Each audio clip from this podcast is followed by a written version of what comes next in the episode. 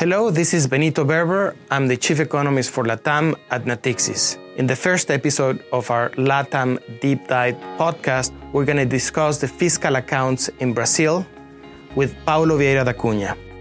Paulo has been chief economist for LATAM at HSBC, Lehman Brothers, he has worked at the buy side. He's a former deputy governor at the Central Bank of Brazil, a former senior official at the World Bank. He has taught at University of São Paulo in Rio de Janeiro and Columbia University.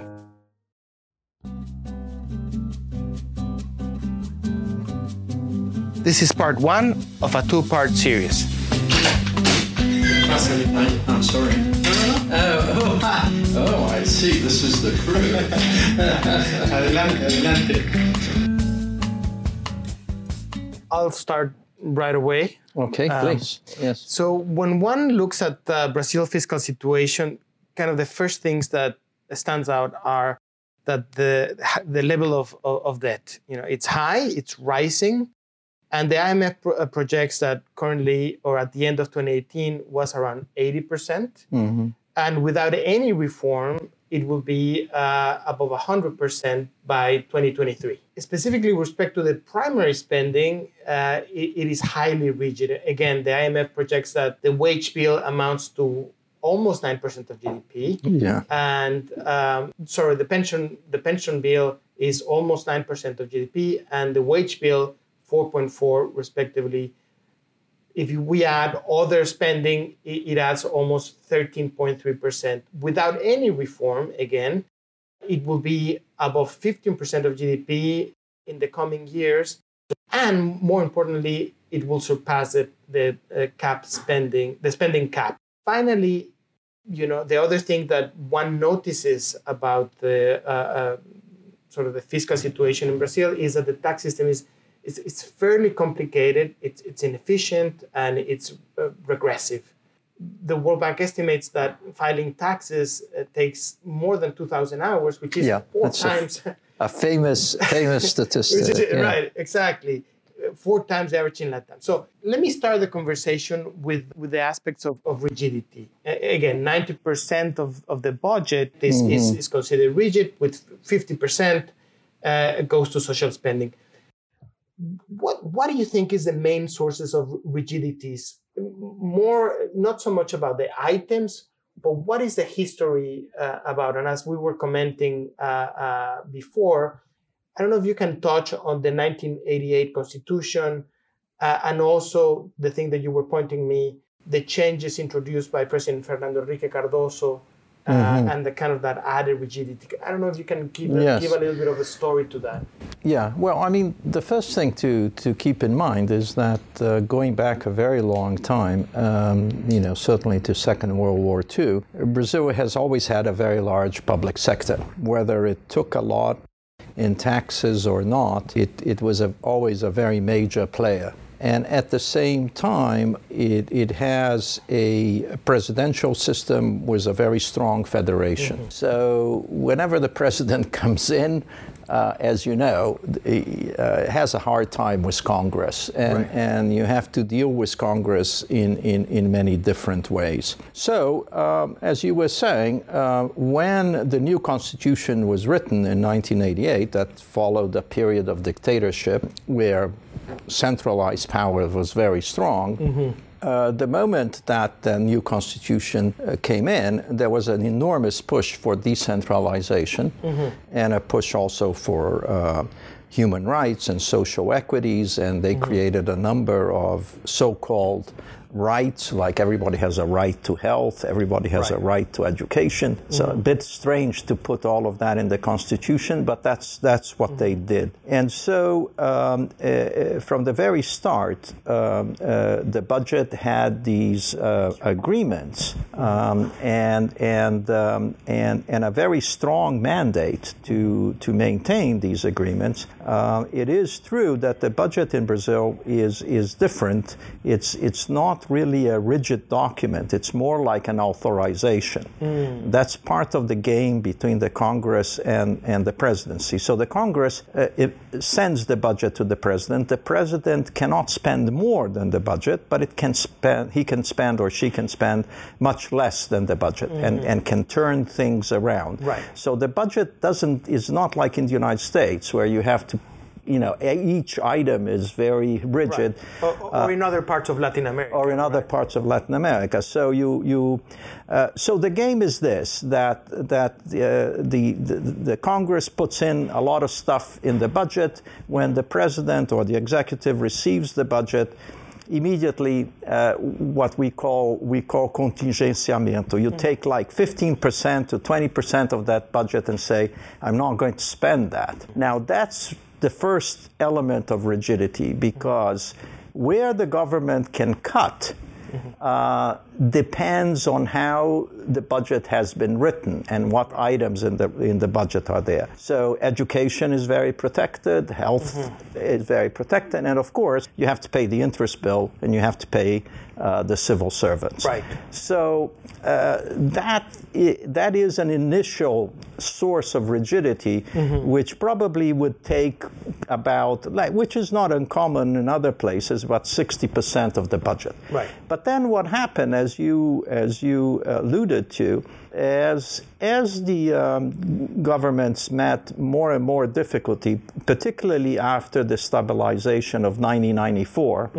Uh, when the country became to be a little bit more normal uh, and you could use less the inflation tax to finance whatever you needed um, as a residue, two things came came into play with greater stability.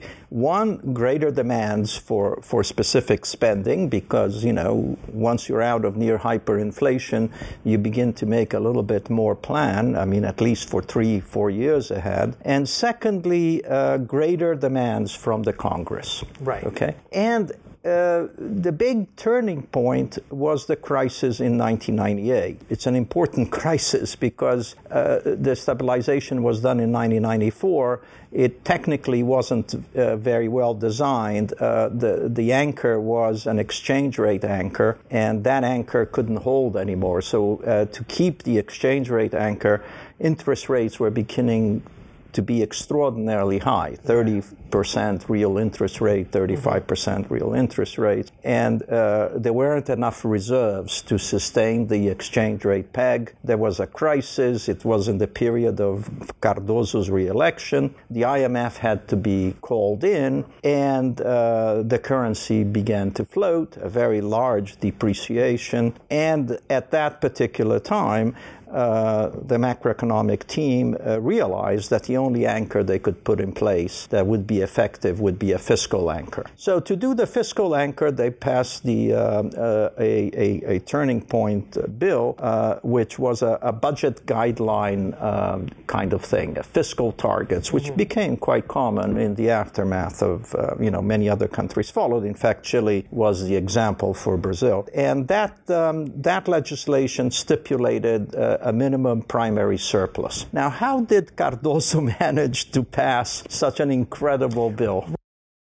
Gastamos mais do que arrecadamos. Enquanto não equilibrarmos nossas contas, a cada turbulência da economia internacional, pagaremos, como temos pago, preço elevado.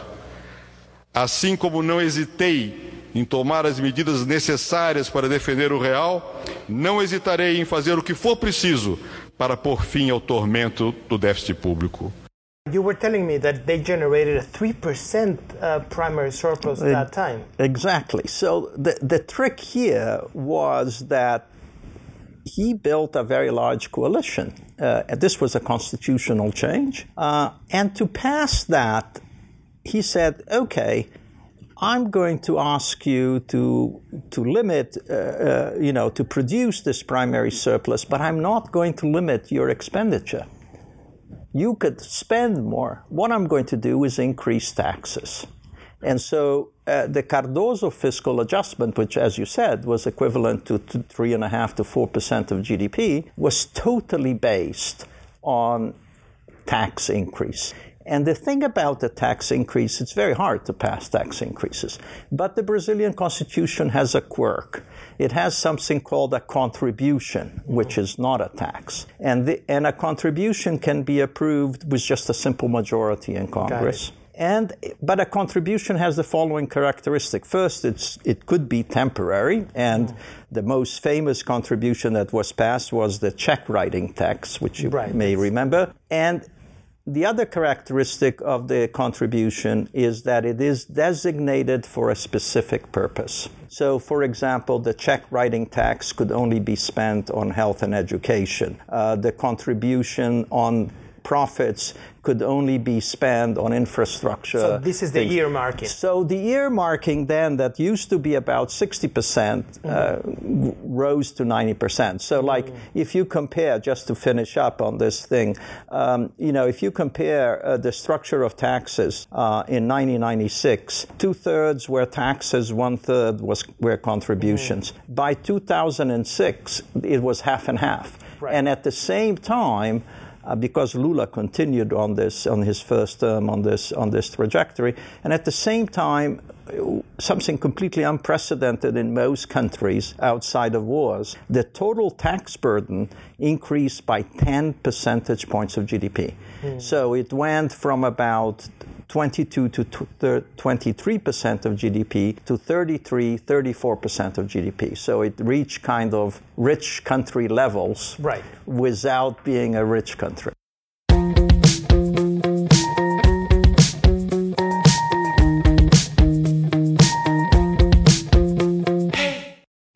Okay, so so basically, besides the normal rigidities that one can see in a budget, in the case of Brazil, the earmarking was born out of the 1988 or uh, when was exactly the 88. 88 crisis. Oh, the so- crisis was 1998. Right. Yeah. Right. So as a solution, in a way, to to as a solution out of the fiscal crisis, where Well, I, I would said- say mostly as, as a typical political arrangement in Right. Brazil, as a solution to this tension between the, um, the Congress and, and the presidency, which, um, you know, famously Bolsonaro tried to uh, try to do away, right? And we are seeing now this new new system. We'll see if it works.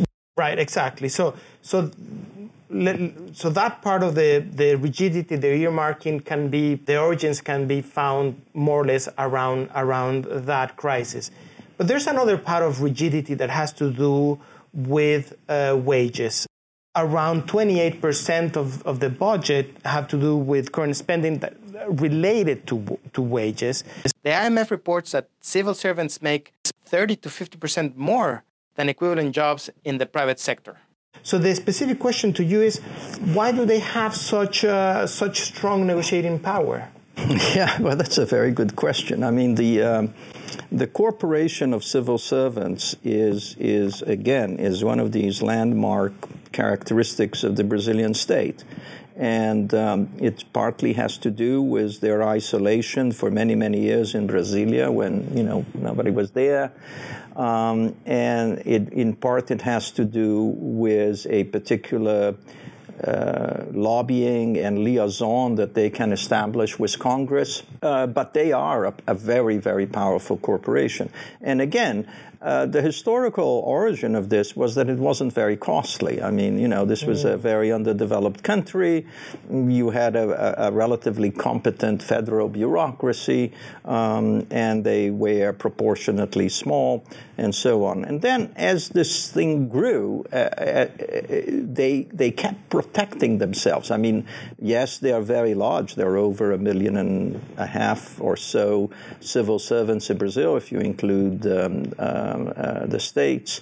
Uh, but it's in terms of numbers, it's not disproportionately large. What is disproportionate is how much they earn. Right. And and um, and that has to do with this political power that they achieved. The worst part, as you as you uh, mentioned at the very beginning, is also that they not, not not only they receive a lot they they you know some civil servants in Brazil can earn easily six seven thousand dollars a month um, eh, in a country where the the average per capita income you know, is is is fourteen hundred dollars. So it's not, you know, it's it's a huge uh, disparity. But that's not even the worst thing. The worst thing is how they retire, because their retirement system is one that they retire with full pay. But not only with full pay, they keep getting the raises that their equivalent person on the right. job has. So you know, it's it's it's it's a completely outlandish system. I think. Uh, it, it, there have been these comparisons, and I think only Greece in the world has uh, uh, some, yeah. anything comparable. I, I, I was going to say that maybe Brazil and and now that you mentioned Greece are the only countries yeah, where such yeah. a mechanism exists. Right. And, and not only the wage is high, but also the way um, it adjusts for the following year in the following year is, is pretty kind of uh, rigid in a way. So under President Lula, uh, the minimum wage was set uh, as uh, as a function of the past inflation and the, the past uh, mm-hmm. GDP growth of the past two years. Now, this is something that expires this year, and, and, and therefore there is an opportunity to change this mechanism. Specifically with respect to this, Eurasia uh, Political Consulting Group believes that it's going to be hard for Bolsonaro to do away with this mechanism. And again, I don't know if you can tell a little bit of the story of, of why this specific uh, mechanism to set the minimum mm-hmm. wage, which is very important because a lot of the, the yeah. you know, pension cost yeah, uh, there are a lot of indexing to it yeah. are indexed to the minimum wage you know, why is it so hard to, to change this minimum wage mechanism? Yeah, well, again, I mean, you know, uh, if you look at, at Mexico, for example, the minimum wage is not a, a big deal, right? Uh, well, now it's becoming it's a big becoming a big deal. But that's exactly so. It's the history of things. So during the military dictatorship, one of the ways that they did to to enable a tremendous compression in the labor share uh, of income was partly through inflation that wasn't uh, remunerated in, on on past wages, and mainly by cramping down on the minimum wage. Um, and and the minimum since Brazil in the 40s came out of a quasi-fascist um, uh, regime, the minimum wage was supposed to be a big deal. I mean, it was mm. something that that that, that and, it, and, it, was specified in terms of calories and quantities of food, and it was supposed to be that the state protected the poor, and and Vargas was famously called the father of the poor.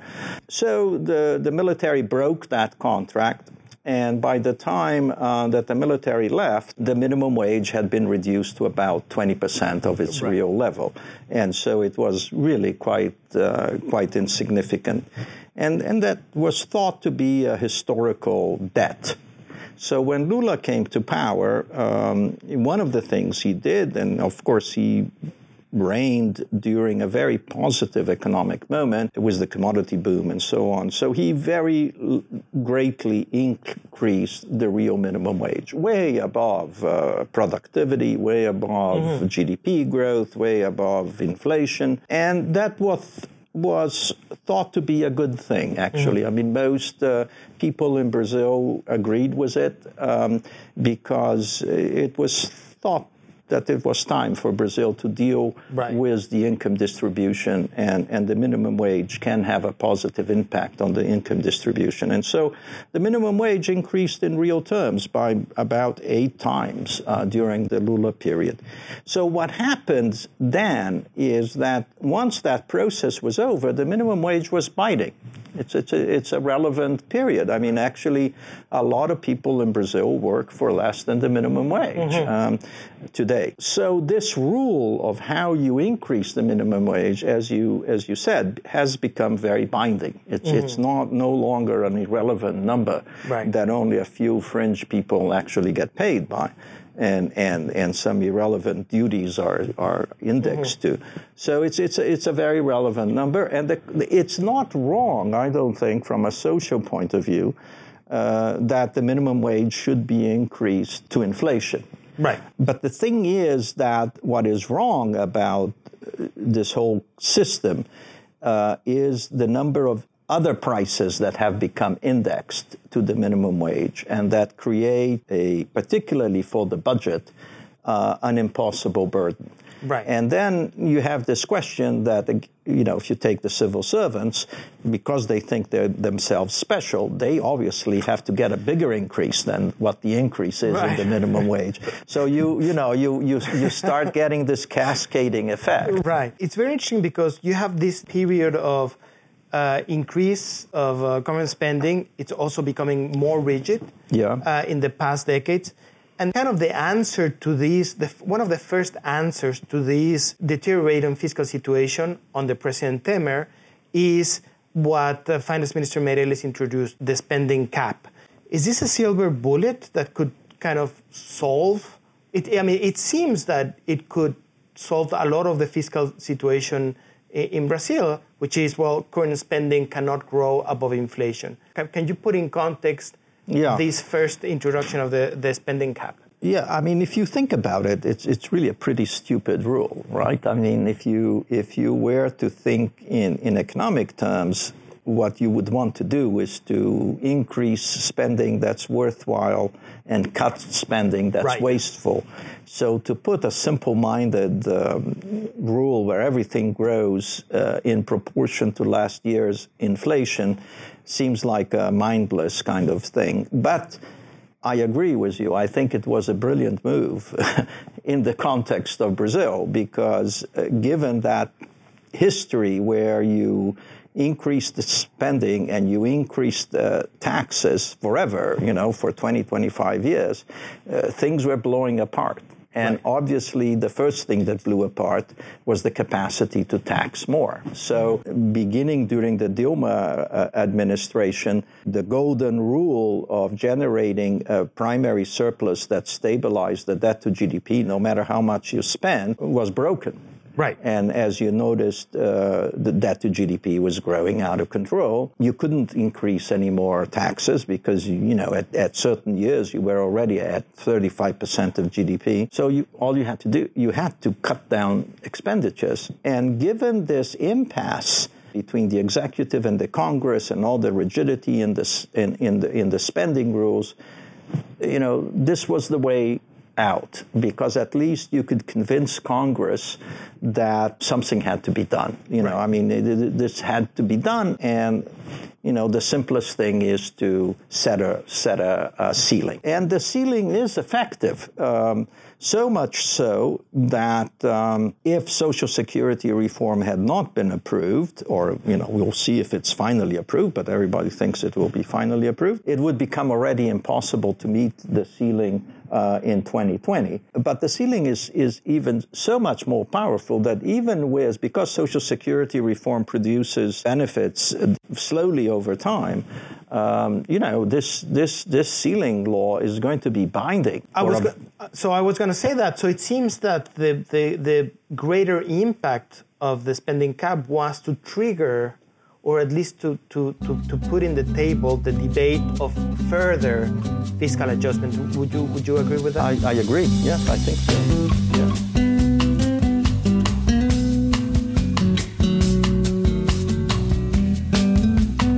Thank you for listening to part one. Join us next time for part two.